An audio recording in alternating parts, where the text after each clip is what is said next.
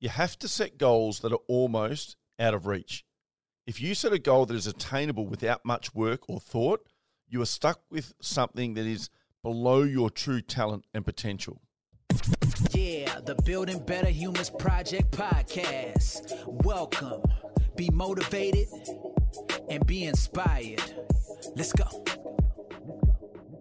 G'day team, Glenn Azar here. Welcome you back to the Building Better Humans Project podcast. It's that time of year where hopefully we've already set goals, but it's also that time of year, three weeks in, where we may have already fallen off the bandwagon, which means that we've started to fall into old habits, old behaviors, or perhaps the fact that things like COVID are still floating around and still kind of knocking people around has caused us to think, oh, you know, I'll just wait out until things clear up a little bit. So it's a good time to reassess our goals. Now, a couple of days ago, I was chatting to some clients I'm doing a job for in the coming weeks, and we talked about the fact that they wanted to have a chat uh, or one of the sessions to be around goal setting, but they're also conscious that as soon as you mention the word goal setting, there kind of is that collective uh, in the room. Now, where does that come from? Like most things, it's a learned behavior. Like most things, it's the fact that we've potentially failed at something consistently. So, of course, it doesn't really excite us that much.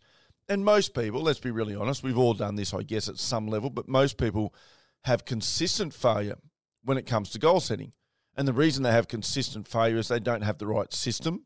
Maybe they don't have the right goals, as in when we're choosing goals that we think will be impressive to other people, as opposed to goals that we care about that's a big difference. So that's where I'd like to kind of go today is reassess your goals. Even if you're not off track already, um, if you haven't written goals already, great, then let's start it. But let's reassess our goals for 2021 so that they're bulletproof, i.e., they're not dependent on COVID going away, for example. So if I set my goals around my adventure business right now, it doesn't mean anything until we're allowed to travel overseas. And we've been told recently that that could be 2022. So there's not much I can do in that area unless I start making moves in country and hoping borders don't close because even that's been a problem for us. So that would mean I set goals around what that business does locally. And then even if international borders open up, I still do that. And then once international borders open up, I also then, and that could be in a month, in six months or 12 months, I then set my goals for the international travel as well. But right now, for you, let's assume we're not talking business. Let's just assume we're talking about anything else in your life. Set goals that aren't dependent on COVID, you know, aren't dependent on a change in any situation that you have no control over.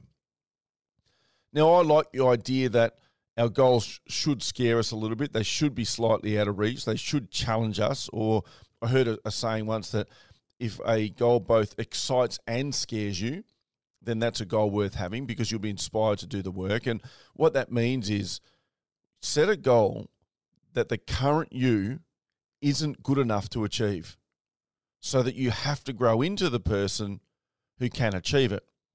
Classic example for me always is the 15 year old version of my daughter Alyssa who wanted to climb Mount Everest. That person wasn't good enough. The 19 year old version who eventually climbed Mount Everest, was good enough. So a lot had to happen in that five years from that 15 year old, or actually 14, were coming down from Kili when she made that call. A lot had to happen in that five years. A lot of experiences, a lot of challenges with things that went wrong on mountains, uh, a lot of successes in different countries that she went to climb to.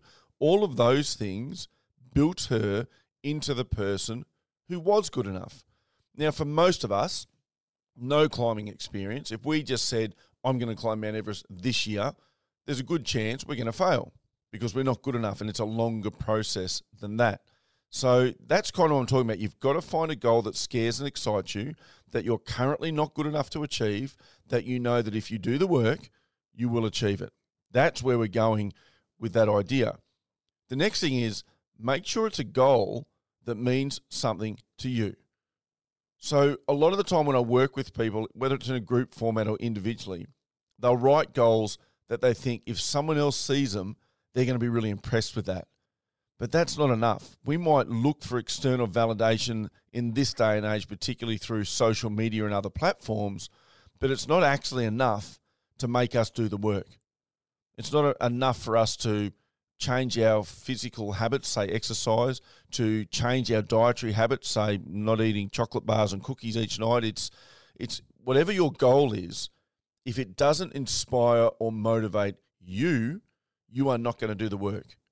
You'll talk about it, you'll do it when people are watching, but there's plenty of times in our life where people aren't watching and we can sneak in the bad habits because we don't really want it. The next one for me is if you've had consistent failure with goals, ask yourself why. So look at your past goals and why why didn't I achieve them? That as in why on me, not you know because of external uh, resources or lack of resources or the ability or inability to make changes in something. Not that I'm talking about what didn't I do that I could have done. And I think you'll find that mostly the goal wasn't really that inspiring to you, to be honest. But also, you could have too many. So, number three for me is set less goals. What if you only set three goals this year and we focused all our energy in the next 11 months on just achieving those three goals? So, whether it be one health and fitness goal, because, you know, what's life without your health and fitness? One professional goal, so that might be business if you're a business person, or it could be advancing your career. And then one personal goal around yourself, your family, whoever means the most to you. What if you just pick one of each? Now, you might want to do other things, but let's pick one of each. Maximum, absolute maximum for me is five for the year. Any more than that, and you're kidding yourself.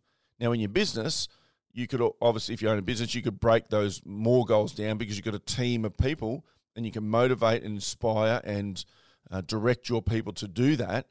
But if we're just talking about the goals for you, bring it down to three give yourself every opportunity to succeed. And then the fourth one for me this time is to use the GROW model. Now, nearly everyone's heard of the SMART model, so specific, measurable, attainable, realistic, and time based goals. Nearly everyone knows that. It's a system that works, it's a system that uh, makes sense, but a lot of people don't really get there. And I think it can be too complicated if you're not someone that enjoys setting goals. So let's go into the grow model, which is just the obviously G R O W. So it's for each of those three that you choose this year. Number one is the goal. What is the goal? So the goal is, I don't know, I want to double my business over the next 12 months. The goal is, I want to be able to run 5Ks in this time by the end of the year. The goal is, I want to be five kilos lighter, whatever. You know, you set the goal. The R is reality. What is my current reality? Well, the current reality is that I can't run around the block. The current reality is that I'm eating too much garbage and it's affecting the way I move and I don't feel motivated to exercise. The current reality is we're only turning over X amount of dollars and we're not getting that many leads through the door in our business. So, what is the reality? The O is for options. What options do I have to achieve this goal? So, the options are I could join a gym. The options are I could find a training partner who makes me accountable, accountability buddy, to turn up to the gym. The options are you know X, Y, and Z. I could go and do a business course. I could hire someone to do some social media marketing for me. Whatever the hole is in your game, that's the options, and there are plenty of options out there. But the W is way forward or willing to do. So you have all those options, but what are you actually willing to do? Are you willing to do the work? It's easy for us to say, I'm going to run a marathon and I need to run 30 or 40 Ks a week and I need to build that up over a series of weeks. And each week we run 5 Ks. Well, the options are there. We've all got those options, but with the willingness to do it or the way forward, we're not willing to do it. So that means the goal needs to change. They call that the video and the audio. So the audio is what we say we want to achieve and what we say we will do and the video are our actions, what we actually do. Now, if those two aren't on the same level, as in if our audio is a lot higher, I say I'm going to do X, Y, and Z. I'm going to exercise five days a week. I'm going to you know read ten pages of a personal development book every day. I'm going to take a course, and we don't do that, then our video, our actions being a lot lower. Imagine watching the old, for those people old enough to remember the old uh, Bruce Lee movies when they were all dubbed and their voices were moving or you, sorry, you could hear the voices and their mouths would be moving, and then their mouths would keep moving and the voice stops because it's a, a subtitled, or it's not even subtitled, it's just overlaid with an English voice, but nothing else has changed. So that's kind of what that video and audio is like. What you say you want to do versus what you actually do. You need to bring those into alignment, which means you either need to lower the audio, lower the goal, lower the things you say you're going to do, or you need to raise your video, raise your actions so that you actually do the stuff. So that's a really simple method for goal setting. Now, I always say to people, you have to goal set. You just have to. But that's actually not true. You only have to goal set if you want something to be different, if you want to have some control over your life, if you want to make changes. That's the only time you have to do it because realistically, as humans, we do whatever we want. So you don't have to do anything. But you also cannot complain if the world doesn't give you what you want because it's not going to give you what you want by accident. Or maybe it is, but you've got no control over that. And you might get lucky once or twice in life. but You're not going to get lucky year after year. So give that a crack, set some goals, set less of them, and use the grow model. I'll chat to you guys next week. Thanks for listening to this episode of the Building Better Humans podcast with your host, Glenn Azar. For feedback, to stay up to date, or go back and find an old episode, head over to 180.net.au. Yeah, the Building Better Humans Project podcast. Let's go.